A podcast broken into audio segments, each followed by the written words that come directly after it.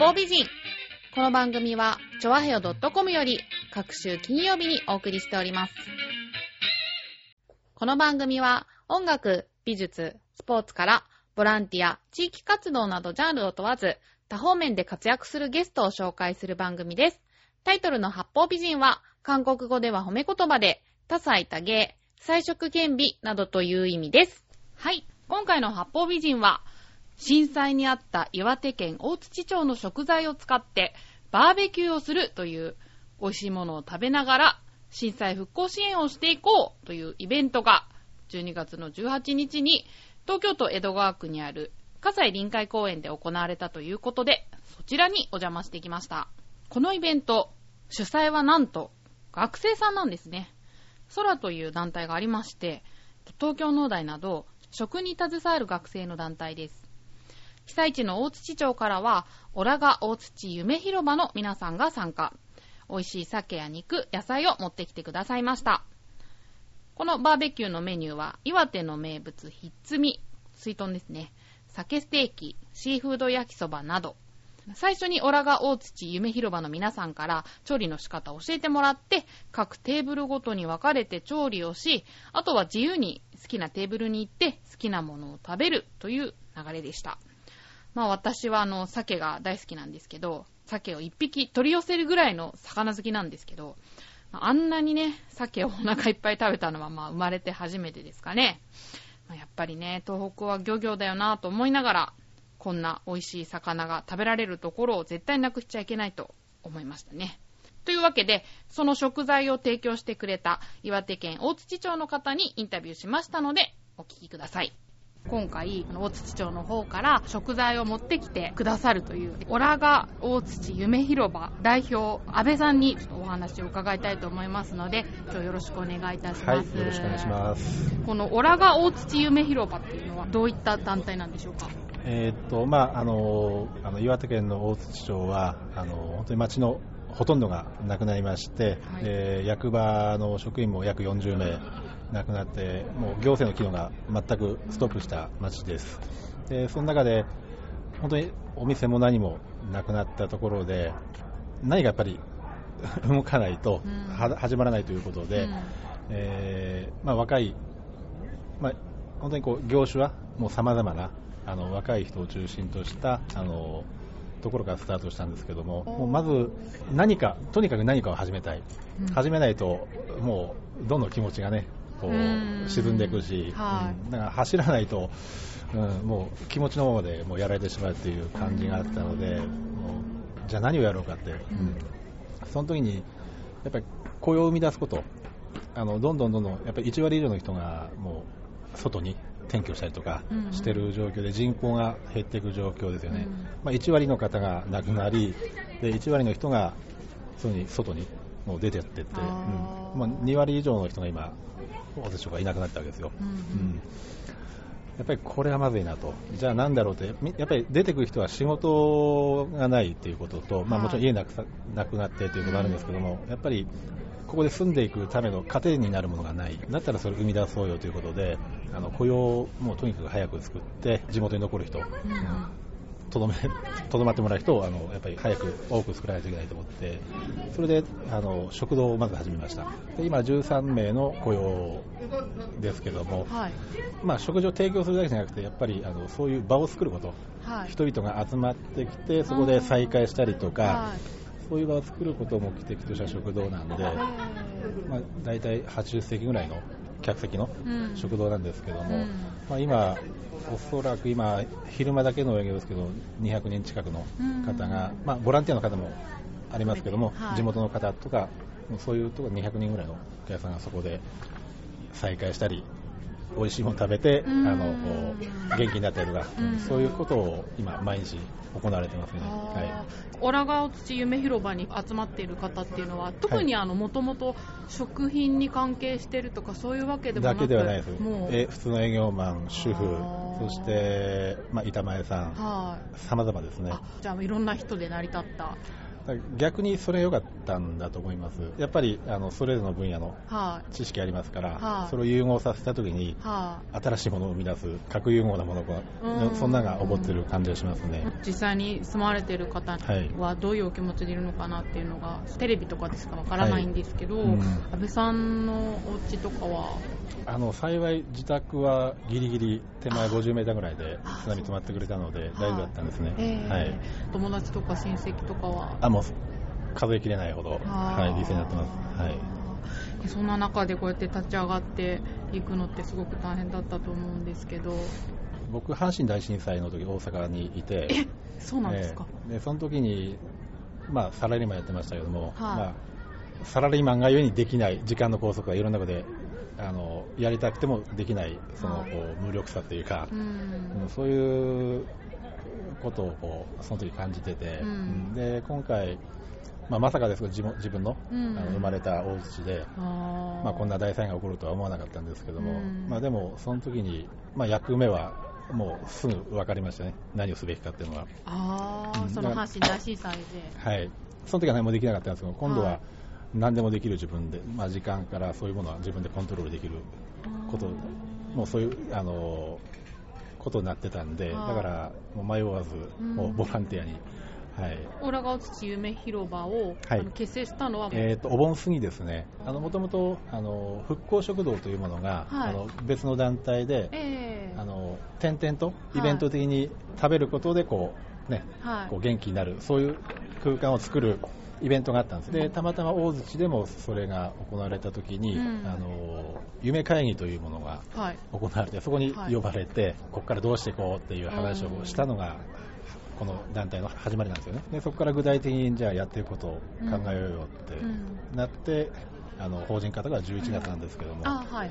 それまでこう準備をしながら、はい、結局食べるところ、泊まるところ、うんうん。見るところ、うん。見るところも入ってるんですか？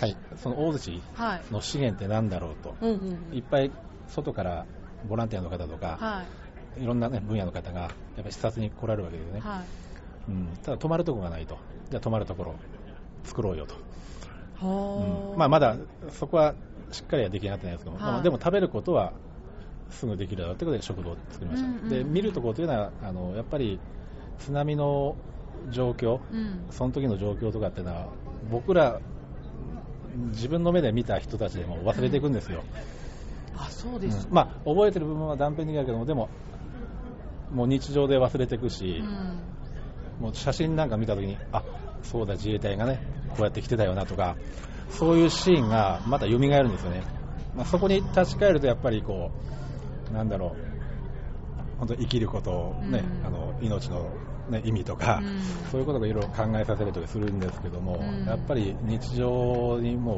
うどんどんこう追われてうん。忘れていくんですね。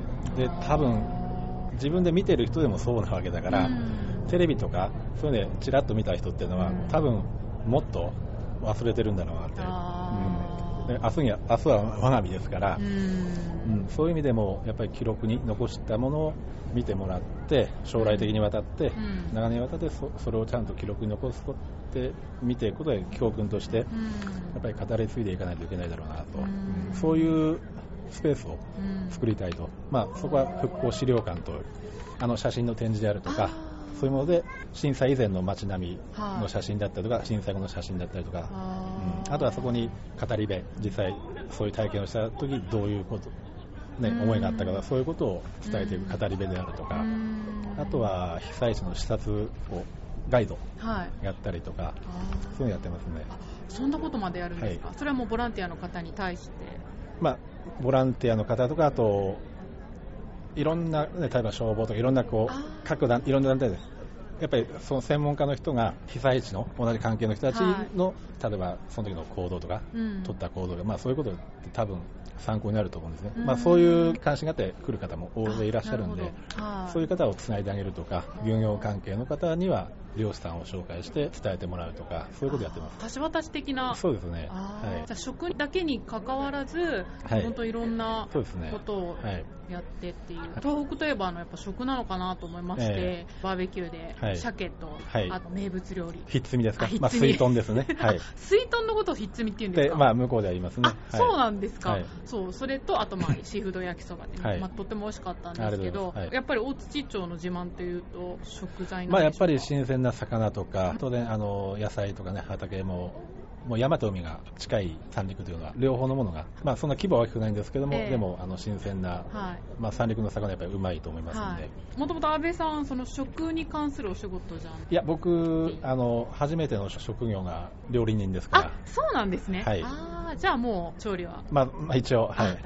バーベキュー広場にはあの展示とかもしていてね、はい。あとは被災地で女性が作ったアクセサリーそうですね、あのやっぱり仕事がなくなったんですね、はい。でも仮設にみんな住んでて、うんうん。やっぱり時間を持て余してるんですね、はい。うんですから何か仕事を作ろうとか、いろんな団体の方もはい。いろんなアイデアを出して、うん。まあ、ミサンガを作ったりとか、うん。キーホルダーを作ったりとか、うん。いろんな形で少しでもね食事屋の足しになるぐらいのうん。ものかもわかんないですけども、それで収入を得る手段を今できることをねやってますね。サンガなんかは結構芸能人の方も大勢つけてたり。ああ、そうなんですか。もう生存が追いつかないぐらい、なんかそれを聞くと安心しますけど。えーそれでうん1人でやっぱり20万ぐらい収入を得る方も出たりするんですね。あとはまあ収入を得ることもそうなんですけど、集まって会話をすることで、閉じこもってばっかり言うとね、いいことはないですからね、うんうんまあ、表に出ること、はそして喋りながら、そういう作業をするっていうのは、多分あの精神衛生上もとてもいいんじゃないでしょうかね。い。今後どんな展開で？えーっとまあ、まずは宿泊施設もはいやっと少しずつ復活してきているところがあるので、はい。まあ、我々はそこのやっぱりつなぎ役ですよね、うんあのまあ、いろんなもう全国から、はい。あの視察に来たいといううん。申し出が実際来てますのであ、そうですか。ただ、やっぱり受け入れるところがないと、はい。思いはあってもなんか来れない現状今まであったんですけども、はい。大津市の中では、はい。我々がそれを受けますということも外にはい。発信したので、うん。だからこれからまあ団体さんとか、うん。あのうん視察研修という、うん。いろんな形で来られるところの宿泊とか、はあと食事の提供ははい。もうできるようになりますし、うん。はい。い。ちなみにじゃあ今日のバーベキュー大会は？はい、あのいろんな支援をしたいという思いがの方がいっぱいいらっしゃるんですけども、はい。ニーズがこうマッチ、ん。ね、マッチングできるかどうかってまたね、はい。難しい部分はいあるんですけども、でも実際え直接会って話することで、はい。今こういうことを求めてますうんっていうことに対して、あ、それだったらできますとか、今そういうことが、今日の,、はいあのバーベキューの中のコミュニケーションの中で、うん。うんあの生まれてるようなので、本当にこうピンポイントでちゃんとこう、ね、ニーズに合った、うん。あの支援とかがあのいただけるかなと、だからまあそういう意味では、今日の企画はとても意義があったと思うし、あとはやっぱりネットワークが広がったことで、まあ、本当に大槌町っていうことじゃなくて、やっぱり被災地全部のうん。部分もそうですし、うん復興した後はい。のネットワークも、うん多分こういうことがきっかけで、本当に10年、20年、30年とつながっていくと思うので、あうんまあ、そそれが今日その一歩だったのかなと思いますね。はいありがとうございました。はいというわけでオラが大土夢広場の代表、安倍さんにお話伺いました。ありがとうございました。はい、ありがとうございました。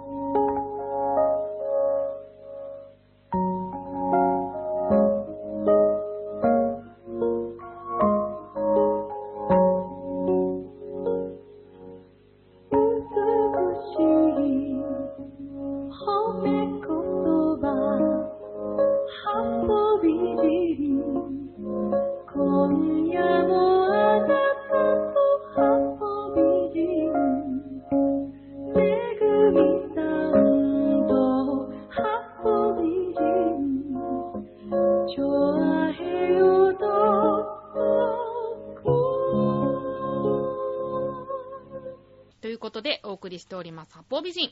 今回は大土町復興応援バーベキュー in 葛西臨海公園の模様をお伝えしております。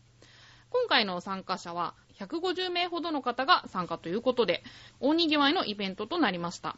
今回のイベントは、まあ、学生さんが半分ぐらいだったんですけど、社会人もたくさんの多様な方が参加しておりましてですね、あのね、震災のそのドキュメンタリー映画の監督さんとか、あと花火を作っている人とか、あと震災チャリティーコンサートをやっている人とか、あとはまあ環境保護で、あの、前にテレビで見たんですけど、銀座のビルの屋上でミツバチを飼ってるっていうね、銀座ミツバチの会だったかな？そんな会の方とか、もう本当になんかいろんな方が来てましてね、まあそこで被災地に花を植えるというボランティアをされているという方もおりまして、まあその方にもちょっとお話伺いましたので、お聞きください。バーベキューに参加されているその中のお一人にちょっとお話を聞いてみたいと思います。じゃあ自己紹介の方お願いします。はい、はいえー私は、えー農大復興支援隊という名前で東京農業大学の OB なんですけれども、え諸橋健一と申します。卒業生と学生で、え被災地のボランティアツアーをですね計画して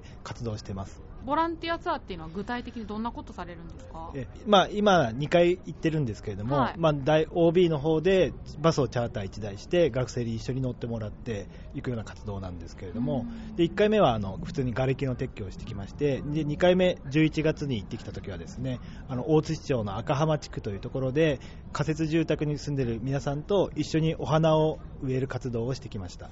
あー、お花を植える活動。はい。そんなボランティアもあるんですね。そうですね、やっぱりあの私も第1回目の時にはい。活動した時に、瓦礫を片付けたり雑草を片付けたりしたんですけれども、片付けてもですね色が変わらないんですよ、灰色と土の灰色とコンクリートと緑、それしかなかったんでそこにやっぱり彩りを、うんはい。色をですね増やしたいということで、お花を植えさせていただいてます。大学で勉強されたことを活かして。生かしてもあるんですけど、まあ、あのそうですね仲間がやっぱり花を植え作ってる仲間もいますし球根を作ってる仲間、社会人がいるんでその方たちのお力を借りて植えてるというような感じです、球根っていうのが、大体どれぐらい、球根はですねおかげさまで5000球集まりましてで花の苗でパンジーとかビオラの苗で1000株はい。苗集まりまして、それを仮設住宅の方に配ったりとかあとじ実際仮設の方のごご自宅のところにですねうん。植えさせて全部で、えー17箇所に植えさせていただきました。どうですか、その現地の方の反応は？やっぱり花の力っていうのがあるんだなと思って花を植えると単純に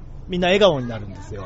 それでとても今まで私も活動してきましたけどこんなに被災者の方と心の距離が縮まったのは初めてででただ花を植えて楽しいねと綺麗だねとかうん。春が楽しみだねっていう会話ができるっていうかうん。その時間っていうのは本当に温かいというかアットホームな時間でした。諸橋さんは何度かボランティアで、はい。あの現地の方に通われてるらしいですけど、はい。大体今までどれくらい、私はあのその活動の調整も含めて10回ほどですね行ってまして、えっと、岩手県と宮城県との方にですね行ってます。ああ、そうですか、はい。どうしてまたそういったことをやろうと思ったんですか？そうですね、まあ、私も4月、まあ、あの皆さんと一緒だと思うんですけれどもその被災の津波の映像を見て本当に無力感に駆られたんですけど、うん。ただ何か自分の得意分野にできるんじゃないかと、うん。でまあ、今はその当時はお医者さんだったりとか自衛隊の方の活躍する場ですけれども、うん。まだ自分たちの番じゃないけどいつかそういう番が来るんじゃないかと、その農業に特化したですね仲間たちに何かできるんじゃないかと。でその前にそういうじ向こうの時間を感じたりとか、うん。やれる時期をとか向こうの方の関係をですね作ろうと思ってそれをまあ本当に今回のボランティアツアーを企画するために通ったというのが一番の目的ですね。今までやってどんな実感が湧きました？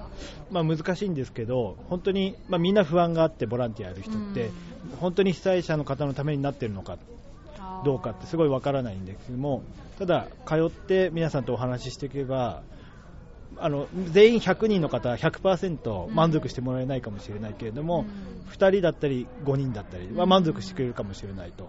でそういうのをみんながそういう思い思いでうん。ある程度現地の方の気持ちを汲みながらやることが大事なんじゃないかなと。その前に躊躇するんじゃなくてうん。まずやることが大事なんじゃないかなっていう気持ちですね。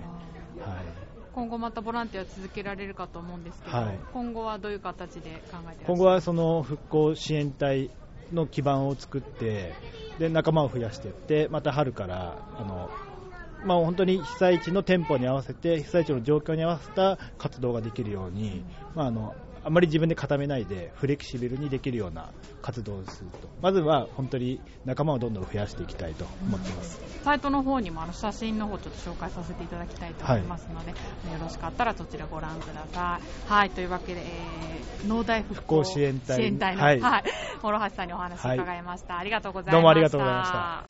お送りしております、八方美人。今回は大津市長復興応援バーベキュー in 葛西臨海公園の模様をお伝えしております。それではここで一曲聴いていただきましょう。八方美人と同じく金曜配信。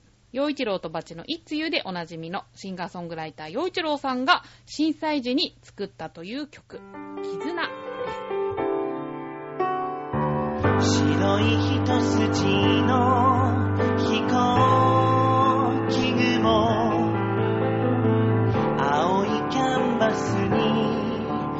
びてゆく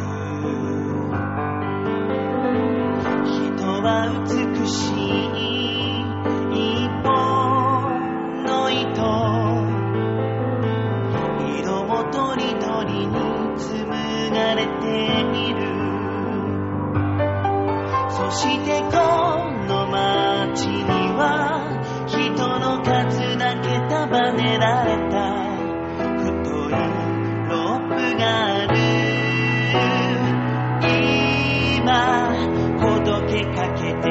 て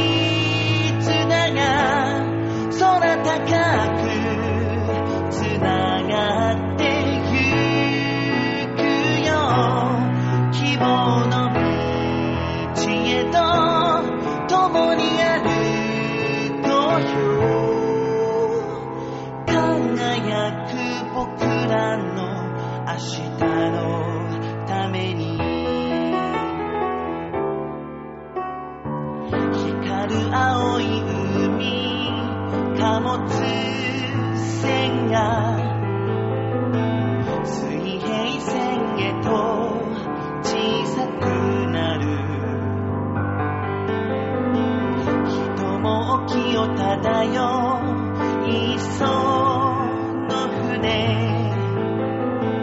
穏やかな日も嵐の日もある。だから必要なのは一人一人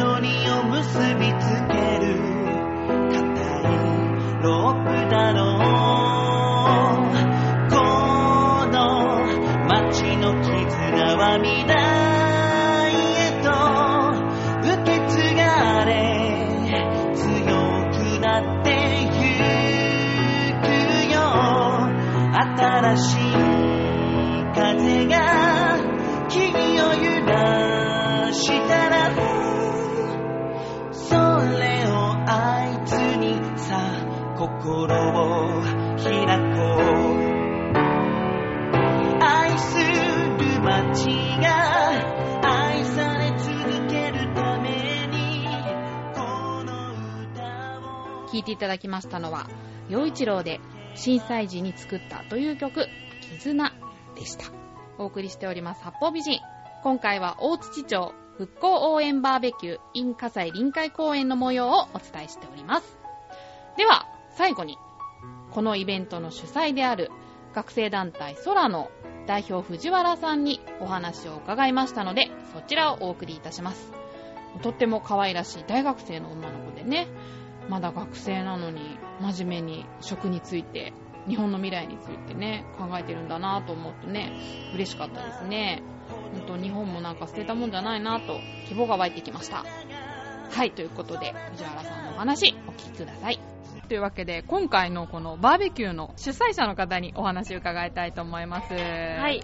空の代表ということで、これは長いんですよね、正式名称が。はい。正式名称は日本の農業に一生をかける学生委員会と言います。でそれを英語に略して、はい。Spend Our Lifetimes for Agriculture の頭文字を取って空というふうに。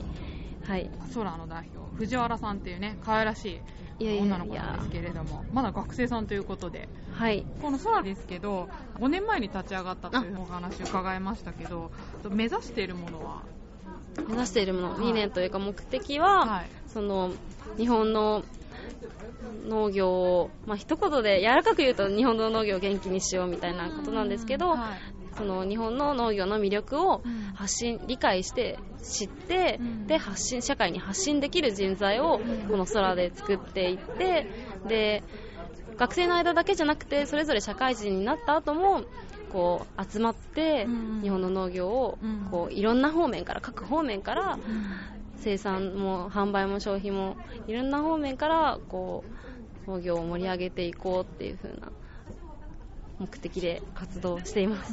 食に関することであれば、そうですね。はい。普段は、その、農家さんのところに行ってはい農作業をしたりとか、販売を、その生産物を販売したりとか、はあと、食育活動としいて、はい東京のあきる野市の子供たちと一緒に野菜を育てて、うん。一緒に料理をして食べたりとか、うん。料理教室したりとか、そういったことを普段の活動としてはメインでやってるんですけど、うん。今回はその偶然な縁というか、はい。すごい素敵な出会いがあってう、ん。で、まあ農業って言ってるけど漁業も林業も全部つながってるとは思うんで、せっかくできるならこう漁業ですけど、うん、そのシーフードのバーベキューでしたけどこう空でやろうっていう風になりました。学生が主導となって、そうですね。主催というかまあ社会人の方々にもたくさん協力をいただいたんですけれども、ときっかけとしてはその空がスタッフをしていた銀座のファーメイドっていうイベントがありまして、はいでそのイベントに大土の方が来てこう大土のサンマを無料配布するっていうイベントがあったんですね。でそこでちょうど私たち学生スタッフとその大土の方が出会って、うん。でサンマの無料配布がすごい楽しかった美味しかったっていうのがあって、うん。でもっと人をたくさん集めて、うん。で旬のお土の美味しい食べ物をこうみんなに振る舞って、でそれを味わってもらってお土の魅力をもっと知ってもらいたいねっていう話をうん。こう持ちかけてでやりましょうとその学生私たちの空っていう学生団体とあとファーメイドに関わってくくださってる農水省の方々と、うん。あと大土の NPO だったり、うん。オラがお土とど真ん中お土うん。の方々ともう3社で、うん。じゃあ一緒に大きいバーベキューどんとやってみようっていう風にこう勢いで本当に勢いで10 9月10月ぐらいにやっちゃおうかっていう風になって。9月10月。はい。もうギリギリだったんですけど本当に勢いで。あもう鮭食べたいよねっていう美味しい鮭食べたいちゃんちゃん焼き食べたいうわーってなって、ーはいあじゃあもう急いでやろうって いうので本当にはいそうやって企画を急いでなるほど、はい、ここまでやってきて、今日当日迎えたというとこまあろです。今回実現されたわけですけど、はい。どうでした？やってみて。いやー、なかなか段取りもこう予想通りにはいかずに、ちょっと参加者の皆さんにもこう待ち時間を作らせてしまったりとかっていうのは作ってしまったりとかはあったんですけど、でも予想以上にたくさんの人たちが来てくださって、当日参加の方もたくさんいたりとか、そうですね、皆さん結局最終的にはたくさん食べて思う存分たなんか食材が足りないっていうこともなく楽しんでもらえたと思うので美味しはい。い美味しいっていう声もところどころ聞こえてはい。それはすごい良かったなって思ってますねであと PR ブースも作ったので、ええ。そこで皆さんがこう食べるだけじゃなくってお土の現状を知ることも知るきっかけにもなったと思いますしで何よりもそのオラがお土の今回食材を提供して調理の指導をしてくださった方がすごい喜んでくださったのでそれは本当に 涙が出るぐらい嬉しいです。はい、よあかったです。よかったですね。今後はどんなことをしていきたいとか展望があれば教えてください。そうですね、まあ、今回のお土バーベキューのつながりをさらにまあ生かして今後も第2回、第3回って続けていきたいなっていうのとあと、えっと、東松島の方でもはい。被災された農家さんのお手伝いを少ししているのでそれも継続していちご農家さんなんですけど、はい。えっと、この前12月11月ぐらいに行ってきたんですが、はいええ。それも継続してこうみんなで定期的に行ってこう何かできたらなっていうふうに思ってます。現地に行ってのボランティアなんかもされてるってことなんですね。あそうですね、あはーどうですか？そう現地の反応とか。い、すごく喜んでくださっていて本当に学生でできることなんてこう津波で壊れたハウスのパイプを拾ったりとか、あと塩が溜まってるのをそれをひたすら書いたりとかヘドロ書いたりとかほんとちっちゃいことでしかも私たち東京にいると日帰りとか、うん。そういう短い時間しかできないんですけど、ものすごく喜んでくださってたくさんお茶とかお菓子とか出してもらったりとかしてなんかそういう交流が。はい、はい、でそうですね今後もそういった活動も続ける。はい、続けていきたいと思ってます。その東松島をの農家さんを支援する団体が東北にあるんですね、へー学生団体が。で、その子たちと協力してはい、一緒に手伝その子たちの活動のお手伝いみたいな形で私たちが行ってまあーじゃあもう学生さんは学生さんのネットワークす。横の全国のつながりを利用して、はい。心強いですね。はい、いやいや、やっぱり震災関係で被災された農家さんに何かしら関わりたいし、うん。何かできることならやりたいっていうふうに思ってるんで、うん。そういった活動は続けていきたいと思ってます。こういった学生さんがいると思うとなんか日本の未来も明るいですね捨てたもんじゃないなと思いますね。ありがとうございます。はい。じゃあ最後にですね食に関わる藤原さんにとって食とは？食とは？年末っぽくですね 食とは、はい。まあその人を作ってる、まあ、当たり前のことですけど、うん。食べ物がその人を作っているっていうふうに思うのででその食べ物によってその食べ物によってその人のもちろんか生物的に物理学的ん？うん。生物学的にもその体が実際作られていくし、その細胞とかだけじゃなくってあの心もやっぱり食べ物からすごい育てられる。心を育てるのは食も食だと思うんですよ。体も心も食で育つというそかね。やっぱりこう一人で何かこう出来合いのものを食べるっていうのとみんなでワイワイこう誰が作ったかっていうのが分かるようなものを食べるっていうので多分心の食べる時の心の持ちようも変わってくると思うしそうやって食べ物ってすごく基本的でなんですけど一番大事だなっていうふうには思ってますはいというわけで空の代表の藤原さんにお話を伺いましたありがとうございましたありがとうございましたはい。ということでお送りしました。大槌町復興応援バーベキュー in 葛西臨海公園。いかがでしたでしょうか少しでもね、本当に復興の息吹を感じていただけたらと思います。さて、今回は今年最後の八方美人となります。まあ、配信日が12月の30日でね、2011年もあと残りわずか2日ということですがね、皆さんはどんなお正月を過ごされるのでしょうかまあ私はこれから年賀状を書きます。そして、これから大掃除ですね。はい。というわけで、八方美人1年間聞いてくださった皆様、本当にありがとうございました。また来年もよろしくお願いいたします。お相手は私、めぐみでした。良いお年を。Thank you.